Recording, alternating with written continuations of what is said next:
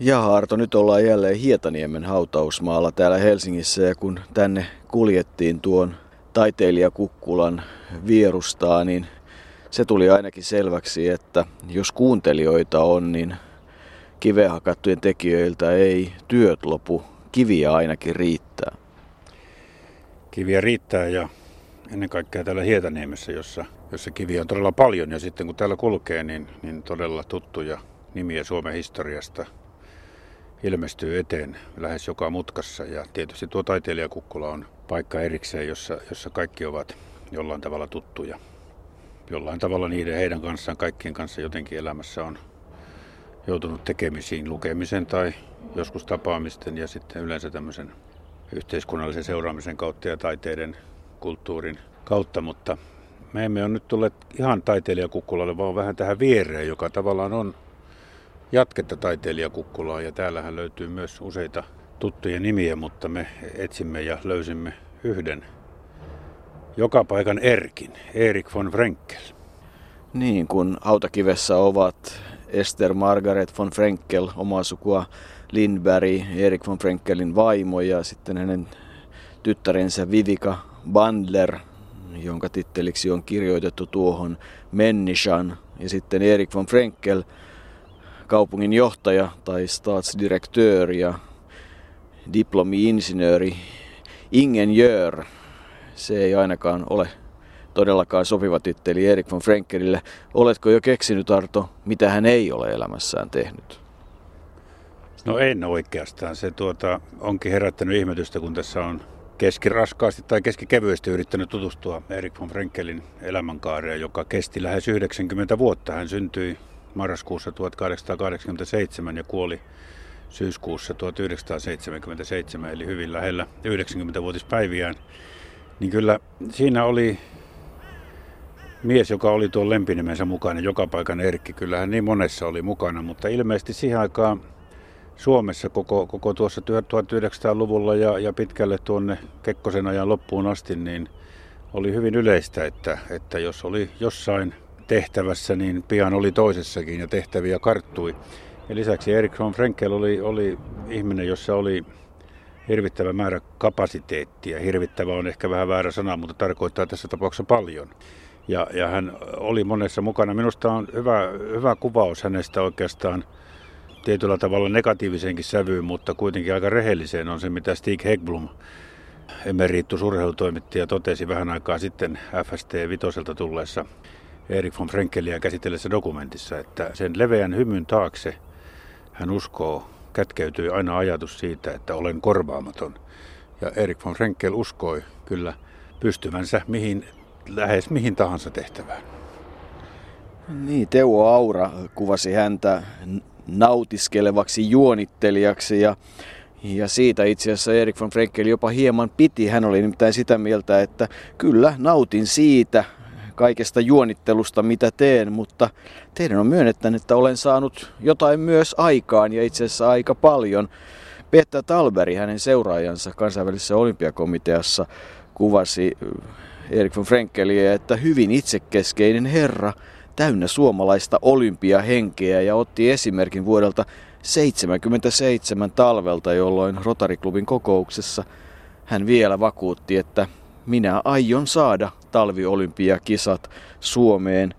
Kielitaitoinen, sosiaalinen henkilö puhui varmasti kuutta kieltä erinomaisesti ja jossain todettiin, että Joissakin muistelmissa tai kirjassa löytyy lause, että siihen mennessä hän oli kätellyt noin 300 000 vierasta. Erik von Frenkel todella oli joka paikassa läsnä, mutta hän itse toivoi, että olisi vielä saanut olla useammassakin. Olisi voinut pyytää puhujaksi vielä useampiin tilaisuuksiin. Niin, samaiselle Stig Hegblomille hän joskus, kun vanhat herrat siinä sitten 70-luvun lopulla sherriä nauttivat tuolla Huvilakatu yhdessä Frenkelin kotona, niin oli todennut, että, että häntä vähän nyt ehkä katkeroita, mutta harmittaa, että ei häntä ole pyydetty puhumaan ja esitelmöimään enempää enää tässä vaiheessa sitten 77 kuitenkin nuo talvikisahaaveet karisivat. Ne olivat hyvin lähellä ilmeisesti vuonna 65, jolloin Lahti haki vuoden 68 talvikisoja ja, ja siinä sitten muutaman äänen erolla Lahti siitä putosi. Frenkel oli silloin jo kovin vakuuttunut, että Lahti saisi vuoden 72 kisat, mutta näinhän ei, ei sitten käynyt niin kuin tiedämme. Silti Erik von Frenkel, hän on Mr. Olympia Suomessa, sillä kyllä hänen ansiokseen lähestulkoon 90 prosenttisesti lasketaan se, että Helsingissä vuonna 1952 käytiin kesäolympiakisat ja, ja tuota, ne olivat hänen elämänsä yksi suurimmista saavutuksista.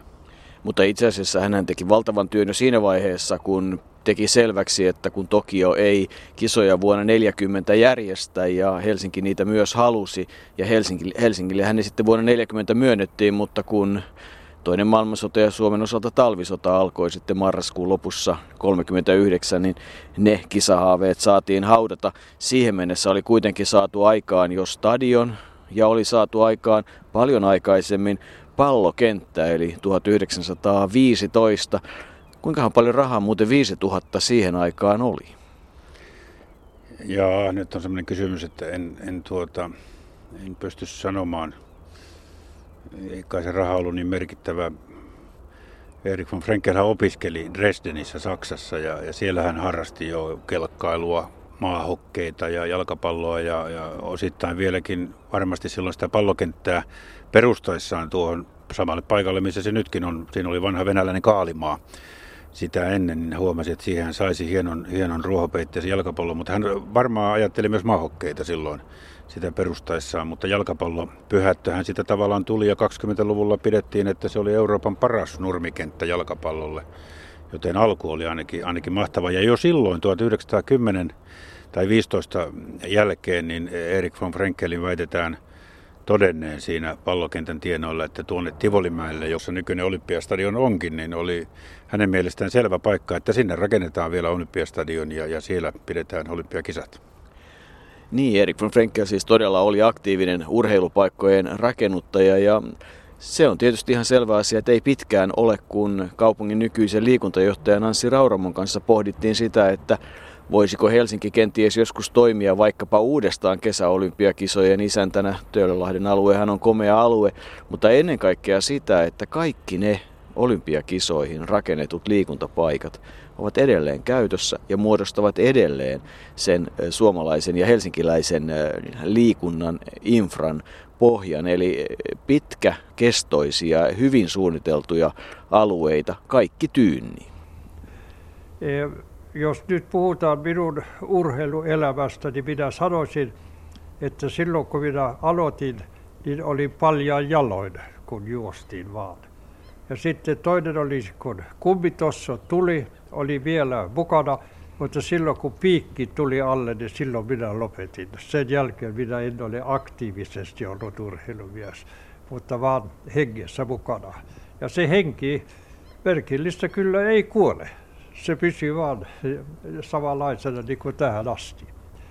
Minä, kun minä olin ollut suunnilleen kahdeksan vuotta yhtä mittaa ulkomaalla, kun täällä ei ollut korkeakoulua.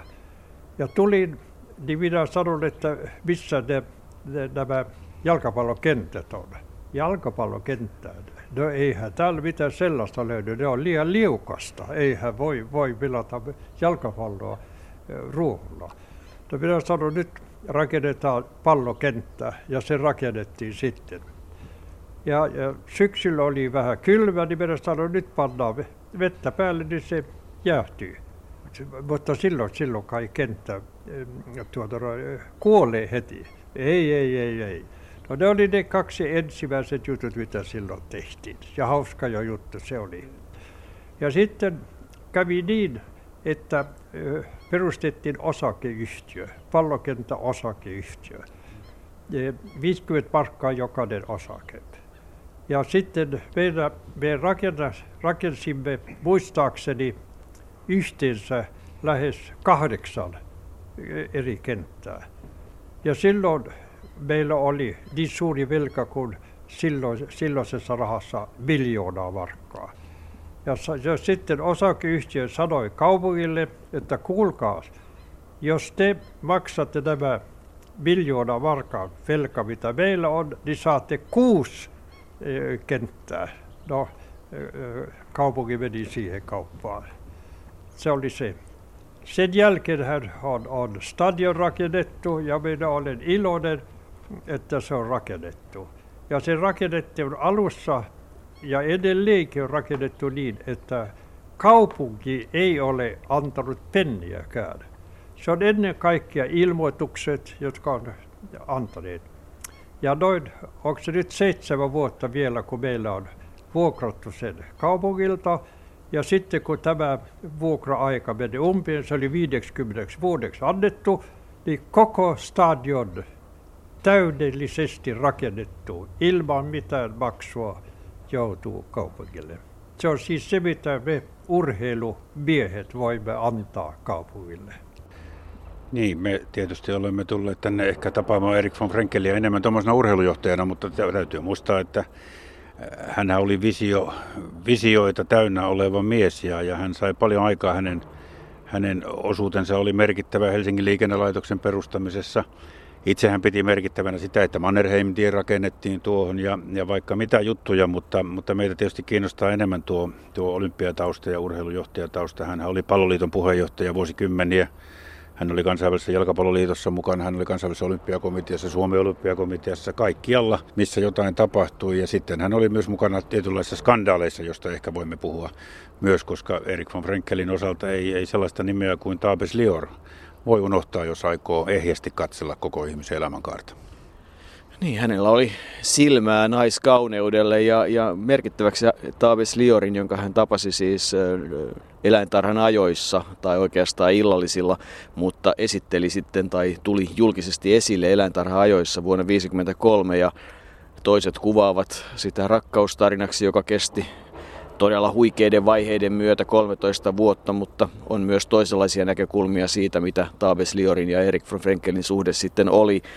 Mutta hän ei ikinä sitä kieltänyt ja hän sanoi, että kun Taabe oli niin kaunis ja se tiedetään, että Erik von Frenkelillä oli paljon silmää naiskauneudelle. Täytyy tietysti nostaa hattua herrasmiehelle, joka tuossa vaiheessa oli kuitenkin jo selkeästi meitä molempia vanhempi. Ja lähes 40 vuotta vanhempi kuin Taapes Lior. Silloin kuitenkin elettiin aikaa 50-luvulla ja 60-luvullakin vielä, jolloin, jolloin tuota, varsinkin eh, sen verran yhteiskunnassa oli sovinismia jäljellä, että, että miehet pitivät tätä Erik von Frenkelin saavutusta, Taapes Liorin eh, rakkauden löytöä, niin pitivät sitä sankartekona lähestulkoon. Ja todettiin, että, että mitä vanhempi mies saa nuoremman naisen, niin sehän on, sehän on sankarin elkeitä. Erik von Frenkel ei salannut tuota suhdettaan, ei, ei siinä mitään. Jos, jos Taapes Liorin muistelmia lukee, niin ne tarinat, mitä Taape siellä esittää heidän suhteistaan, niin vaikuttavat osa, osa kyllä siltä, että ei nyt ihan kirjaimellisesti ehkä niin tapahtuneet, mutta aika värikästä tuo meininki ollut. Kaikki alkoi silloin ennen eläintarhan ajoja kalastajatorpalta, jossa itse asiassa Ruotsin prinssi Bertil oli kiinnostunut Taapes Liorista, mutta sitten Erik von Frenkelin ja Bertelin välille tuli tuommoinen pieni kilpailutilanne, jonka, jonka sitten aikaa myöten Erik voitti, mutta olihan Taapen elämässä muitakin miehiä ja Erik von Frenkel joutui kärsimään mustaisukkaisuudesta. Hän oli jopa halusi mennä naimisiin Taapes Liorin kanssa ja, ja siinä kävi kuitenkin sitten niin, että Esther Margaret, joka tässä lepää hänen kanssaan, niin ei tuohon avioeroon koskaan suostunut ja lopulta von Frenkel itsekin huomasi, että suku on kuitenkin niin paljon tärkeämpi, että aivan loppuun asti noissa suhteissa ei, ei voinut mennä, joten hän jäi sitten Esther Margaretin kanssa elämään elämänsä loppuun asti. Tässä haudalla on muuten Esther Margaretin nimen alla kaunis laun, lainaus Shakespearen Hamletista. Kuollakko, siis nukkua ja nukkua ja ehkä myös unelmoida. Niin ja sitten hänen aikalaisensa Urho Kekkonen, joka aivan samalla tavalla Sylvinsä kanssa vietti elämänsä loppuun saakka, oli myös samanlainen urheilusankari ja uskon, että oli myös jonkinlainen naissankari. Mutta kun mennään eh, Erik von Frenkelin elämässä pallokenttä, sitten Eerikkälän urheiluopisto, johon liittyy tietysti Saaren kartano ja kaikki se historia, mitä siihen liittyi sodan jälkeiseen aikaan, karilaisten asuttamisen aikaan ja ennen kaikkea se 15 se hehtaaria, joka sitten Eerikkälän urheiluopistoksi siitä myytiin markka per hehtaari, sopuhinta Palloliiton puheenjohtaja halusi nähdä omaa nimeään kantavan opiston, joka tänä päivänä sekin on täydessä käytössä ja yksi näitä suomalaisen jalkapallon tyyssijoja. Niin, vastapäätä ei enää ole automobiiliklubin motellia, joka rakennettiin yhtä aikaa. Ja, ja siihen oli sikäli niin kuin merkittävää, että Eerikkelässä oli urheiluopisto, mutta automobiiliklubin motellissa oli sitten anniskeluoikeudet. Ja, ja väitettiin, että talvellakin tuo liikenne näiden kahden välillä oli niin kova, että ei tarvinnut koskaan aurata tietä, vaan se tuli ihan pelkästään siitä, että ihmisiä riittävästi käveli siinä. Mutta tuohon saaren kartanoon, joka, joka tuolla Tammelassa siis sijaitsee, niin siihen liittyy tietysti myös se, että kun karjalaisia asutettiin, niin kyllä Erik von Frenkel oli sen verran pelimies kuitenkin, että hän siirsi sen tyttärensä Vivikan nimiin ja sitten toisen kartanonsa toisen tyttärensä Erikan nimiin ja näin hän välttyi siltä suuremmalta lohkottamiselta tai lohkoamiselta, joka, joka saaren kartanoakin oli silloin odottanut. Se siirto kuitenkin oli varmaan yksi niistä syistä, minkä takia Vivika Pandler, teatterijohtaja, akateemikko, sitten jo hyvissä ajoin joutui riitaan isänsä kanssa, eikä tuo riita koko elämän aikana sitten selvinnyt. Osaan siitä oli Taapes Liorilla, jonka Vivika tytär katsoi, että hänen isänsä oli pilannut hänen sukunimensä. Ja, ja sitten sieltä taustalla löytyy myös sellaisia, että kun hän itävaltalaisen Bandlerin kanssa meni naimisiin, niin, niin Erik von Frenkel antoi tutkituttaa tämän Bandlerin taustat. Natsiajoilta etsi yhteyksiä tai jotain tällaisia, eikä se varmasti ollut tyttären mieleen Väitetään, että, että edes isänsä kuolinvuoteella ei Vivika Pandler vielä pystynyt isälleen anteeksi antamaan, mutta joka tapauksessa samassa haudassa he tässä äiti, isä ja tytär nyt lepäävät. Niin, tyttärestä voidaan sanoa vielä se, että, että Vivika jo hänen muistelmissaan jo lapsuudessa kuvataan, että välit olivat etäiset ja siellä on lempinimiä Apinan poikanen ja muuta vastaavaa. Eli, eli Vivika Pandler ei ehkä sitten kokenut olevansa riittävän hyvä, hieno ja, ja pyrki useaan otteeseen saamaan myös perheen huomiota, mutta taitaa olla niin, että se Eerika tytär, joka sitten muutti Roomaan ja toimi muun muassa Suomen instituutin Villa Lanten toimistossa työskenteli, oli tärkeä. Kisat menee aina plussalla. Ei koskaan ole ollut mitään tappiota, jos vaan erottaa sen, mitä vakituisesti on rakennettava, ja sitten vaan se, mitä kaikki muut on. Niin silloin ne aina ovat menneet plussalla. Semminkin, kun me Suomessa sitten 52 keksimme niitä hopearahat. Ja nyt kaikki, kisa, kaikki kaupungit, jotka järjestää, muodostaa tai tekee tällaisia hopearahoita, minä voin mainita, että kun kisat oli Münchenissä, niin ne ansaivat näistä hopearahoista, josta ei koskaan lunasteta takaisin, vaan kun ne on ostettu, ne jää muistoksi. 770 miljoonaa Deutsche Mark. Niin, että kyllä siinä jo on, on, on rahaa, ja minä juuri alleviivaan sen, että, että jos kisat vaan järjestetään kauniisti, niin ne menee aina voitolla edellyttäen, että mitä pysyväisesti rakennetaan jää ulkopuolelle. Täytyy tietysti muistaa, että Erik von Frenkel oli aikamoinen yhteiskunnallinen vaikuttaja myös ihan sieltä huipputasoltaan. Hän oli kansanedustaja 27-38 ja häntä kuvattiin jopa RKPn piirissä kohtuullisen oikeistolaiseksi, eli hänellä oli tällaisia oikeistolaisia mielipiteitä. Se on tietyllä tavalla ristiriitasta, koska hän sitten kuitenkin oli sellainen reaalipolitiikko, joka esimerkiksi olisi halunnut nähdä, että vuonna 1952 olympiatuli olisi tullut Neuvostoliiton kautta, jotta voitaisiin varmistaa, että että kisat saavat nimenomaan Neuvostoliiton täyden tuen. Hän halusi ehdottomasti nähdä, että palloliiton ja TUL-joukkueet kohtaavat ja samaan aikaan hän oli sitten Avery Branditzin suuri ihailija, eli tällä tavalla minulle kyllä ristiriitainen persoona. Niin, ennen kaikkea hän palloliiton puheenjohtajana ymmärsi silloin 30-luvulla, että TUL on saatava mukaan, mukaan kuvioihin, ja sehän onnistui silloin ennen sotaa, eli TUL on ollut palloliiton jäsen jo hyvissä ajoin, ja sen jälkeen sitten muut urheiluriidat ovat TUL ja, ja vanhan SVOL välillä olivat hyvinkin voimakkaita. Mutta Erik von Frenkel oli ilmeisesti, hän, oli, hän ei soveltunut noiden mielipiteiden oikein valtakunnan politiikkaan ja sen takia hän, hänen kansanedustajauransa sitten, sitten loppui, mutta hän oli hyvin suosittu nimenomaan Helsingissä ja pääkaupunkiseudulla, jossa, jossa hän todella sai paljon aikaa ja oli sitten kyllä jokaisessa mahdollisessa tapahtumassakin mukana ja, ja rakasti julkisuutta ja tuli, tuli niin kuin tutuksi siihen aikaan. Hän oli, hän oli helsinkiläisten oma, oma Erik von Frenkel, joka paikan Erkki, jota, jota kyllä kunnioitettiin ja, ja yli puolueen rajojen, niin uskottiin, että hänen, hänen toimintansa, en tiedä, nykyisin tulisi jo aika paljon jäävyydet esiin, kun ottaa huomioon, että esimerkiksi liikennelaitosta synnytettäessä Erik von Frenkel johti raitiotieyhtiötä, hän oli, hän oli kuljetusta ja liikenteestä vastaava apulaiskaupunginjohtaja ja sitten hän henkilökohtaisesti piti itse linja-autoista. Että en tiedä, siinä ehkä jääviys olisi niin kuin vähän tullut ristiriitaisesti esiin kaikilla tavoin, mutta eihän tämmöinen tietenkään nykyisin olisi mahdollista. Mutta siihen aikaan se oli ja, ja niin vaan Helsingin liikennelaitos syntyy ja porskuttaa edelleen.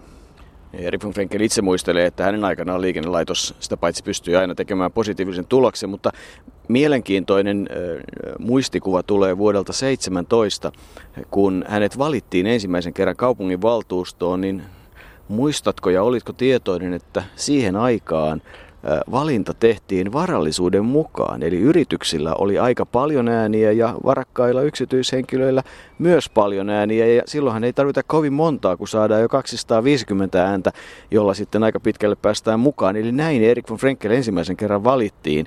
Sen jälkeen tietysti yksi kansalainen ja yksi ääniperiaate on ollut käytössä, mutta vuonna 17, kun hänet valittiin, tilanne oli vielä tällainen. Siis kansainvälisen olympiakomitean jäsen 48-76,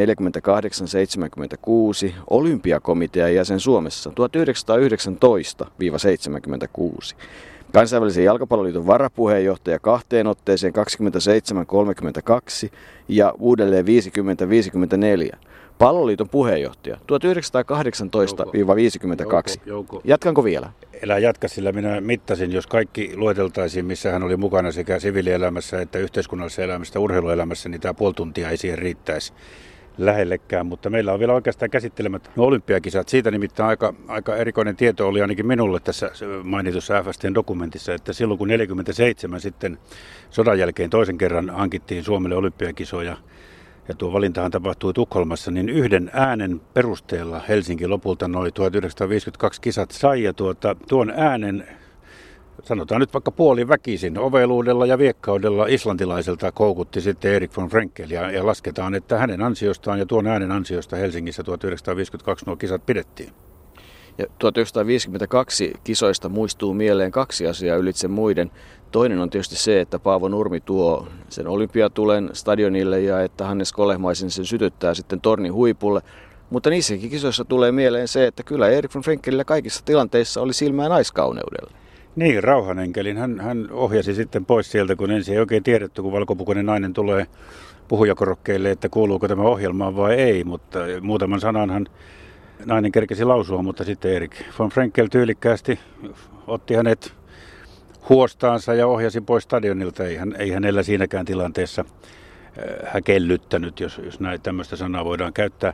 Ja tietysti mielenkiintoista oli se, että, että kun hän sitten rupesi vanhenemaan ja huomasi, että joskus hänenkin uransa tuolla kansainvälisessä olympiakomiteassa loppuu, niin hän kyllä suvereenisti valitsi itselleen seuraajan, eli Peter Talberin, niin suvereenisesti, että Talberia ei olisi silloin hyväksytty Suomessa muuten, silloin kun Frenkel rupesi jo puhumaan, että hän voisi luopua, niin Frenkel jatkoi uransa siellä niin pitkään, että Talberi ikään kuin kypsyi ja sitten vasta 76 Talberista tuli, tuli Frenkelin jälkeen kansainvälisen olympiakomitean, tai kansainvälisen olympiakomitean jäsen Suomessa, kuten tuo oikea sanonta kuuluu.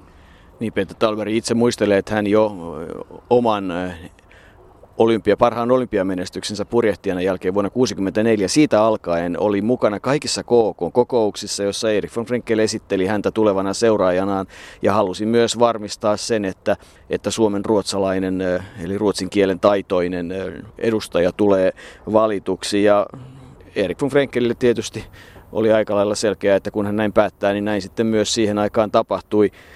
Ehkä loikataan vielä sinne vuoteen 1971, kun Helsingissä pidettiin yleisurheilun EM-kilpailut. Erik von Frenkel oli sitä mieltä, että nyt on aika modernisoida ja hän piti huolta siitä, että niissä kisoissa oli sitten automaattiset tuloslaitteet ja, ja sellainen upea, siihen aikaan upea valotaulu ja, ja että kaikki nuo ajanottosysteemit olivat automaattiset. Hän hankki nämä, hankitutti nämä ATK-laitteet toimittuaan stadionsäätiön puheenjohtajana siis eliniän verran. Ja niin kuin tässä huomataan, niin mitä pidemmälle tätä keskustelua jatkuu, niin sitä enemmän tulee mieleen, että nyt on jäänyt sanomatta kokonaan se, että hän oli mukana myös 1918 vapaussodassa tai kansalaissodassa osallistui muun muassa Tampereen taisteluihin ja sitten toisen maailmansodan ja, ja jatkosodan jälkeen hän oli vastuussa Porkkala evakuoinnista, kun, kun Neuvostoliitto sinne perusti tukikohtaa. Että äh, ei ole oikein sellaista aluetta, missä tämä joka päivä erkki, joka paikan erkki ei olisi ollut. Niin on se niinkin, että taitaa olla, että sinunkin asuinalueesi on liitetty vuonna 1946 Helsinkiin niin kuin Lauttasaarta, Kulosaarta, Haagaa, jossa hän oli voimakkaasti mukana ja hän oli kapteenina väestönsuojelupäällikkö ja sitten hänet ylennettiin majuriksi ja hän oli mukana sekä tyhjentämässä Porkkalaa että sitten myöhemmin myös vaikuttamassa siihen, että Porkkala vapautettiin, vaikka se Urho Kekkosen erinomaiseksi toiminnaksi täysin lasketaankin täytyy palata siihen alkuun, että missä hän siis ei ole oikeastaan ollut mukana. En mä osaa sanoa mitään semmoista merkittävää, missä hän ei olisi ollut mukana. Voihan sitä vitsikkäästi sanoa vaikka, että hän ei koskaan uidut Englannin kanali yli, mutta, mutta tuota, ihmetyttä, ihme, kyllä mä ihmettelen, että miten paljon energiaa voi yhdessä ihmisessä olla, että hän pystyy niin useita erilaisia elämänalueita hoitamaan. En tiedä sitten tietysti tuliko kaikki hoidetuksi yhtä, yhtä hyvin, mutta se, että mielenkiintokin riittää niin monenlaiseen toimintaan. Hän oli Suomen messujenkin puheenjohtaja ja vaikka mitä, niin tuota, se osoittaa, että hän oli kyllä laajasti ajatteleva ihminen ja, ja, ja, ja utelias ihminen. Hän on täytynyt olla utelias ihminen. Kyllä hän oli arroganttikin, niin kuin joku käyttää tämmöistä sanontaa, eikä hänestä tietyllä tavalla aina pidetty joka paikassa, mutta pystyäkseen tekemään tuollaisen elämäntyön, niin täytyy olla monenlaisia ominaisuuksia. Hän oli siis äärimmäisen varakas ja se varakkuus tietysti mahdollisti paljon asioita elämässä, ei huolta huomisesta, mutta hän myös oivalsi, että jossain menee raja, nimittäin kun hänelle haluttiin puuhata ministerin arvoa, niin siinä vaiheessa hän totesi, että jos hän sen itse hankkii, niin tullaan sanomaan, että puolitoista miljoonaa meni ministerin arvonimen hankintaan, että onpa arrogantti kaveri. Ja jos sen taas hankkii, hankkivat urheilupiirit, niin todetaan, että siinä meni urheilurahat hukkaan, että eiköhän pojat anneta olla. Hän on diplomi-insinööri ja kaupunginjohtaja ja sillä hyvä. Joo, mutta se, että edelleenkin urheilussa vähän ristiriitaisesti hänen suhtaudutaan, olemassa teoksia, jossa, jossa hänen urheiluosuuttaan tietoisesti laitetaan pienemmäksi ja, ja tuota, tietenkin on paljon teoksia, missä hänen tätä nautinnollista elämäänsä ja suhdettaan Taapes Lioriin ja, ja muihin ei, ei haluta ollenkaan tuotava esille. Mutta sitten taas vuonna 70 Saksassa listattiin maailman merkittävimmät urheilujohtajat, niin siinä oli Erik von Frenkel 12 merkittävimmän joukossa. Eli kyllä häntä arvostettiin laajalti myös ulkomailla, mutta kuten sanoit, kuutta kieltä hän puhuu ja pystyy sujuvasti tulemaan toimeen millaisten ihmisten kanssa tahansa. Ei ollut tätä kielimuuria eikä muutakaan, niin, niin se ehkä tässäkin tapauksessa kansainvälisesti hänen arvonsa on, on jopa suurempi, minkä sen Suomessa ymmärretään olevan. Ehkä voidaan siis sanoa, että se määritelmä, jossa Erik von Frenkelia kuvattiin kielitaitoiseksi, sosiaaliseksi, hyvin itsekerkeiseksi herraksi, joka on täynnä suomalaista olympiahenkeä, ei sitten loppujen ole niin kovin kaukainen. Joka tapauksessa hänen viimeinen leposiansa on Helsingin sydämessä Hietaniemen hautausmaalla, paikassa, jossa tuli ja kohtaa kyllä kovin paljon tuttuja, niin kuin mekin tänään.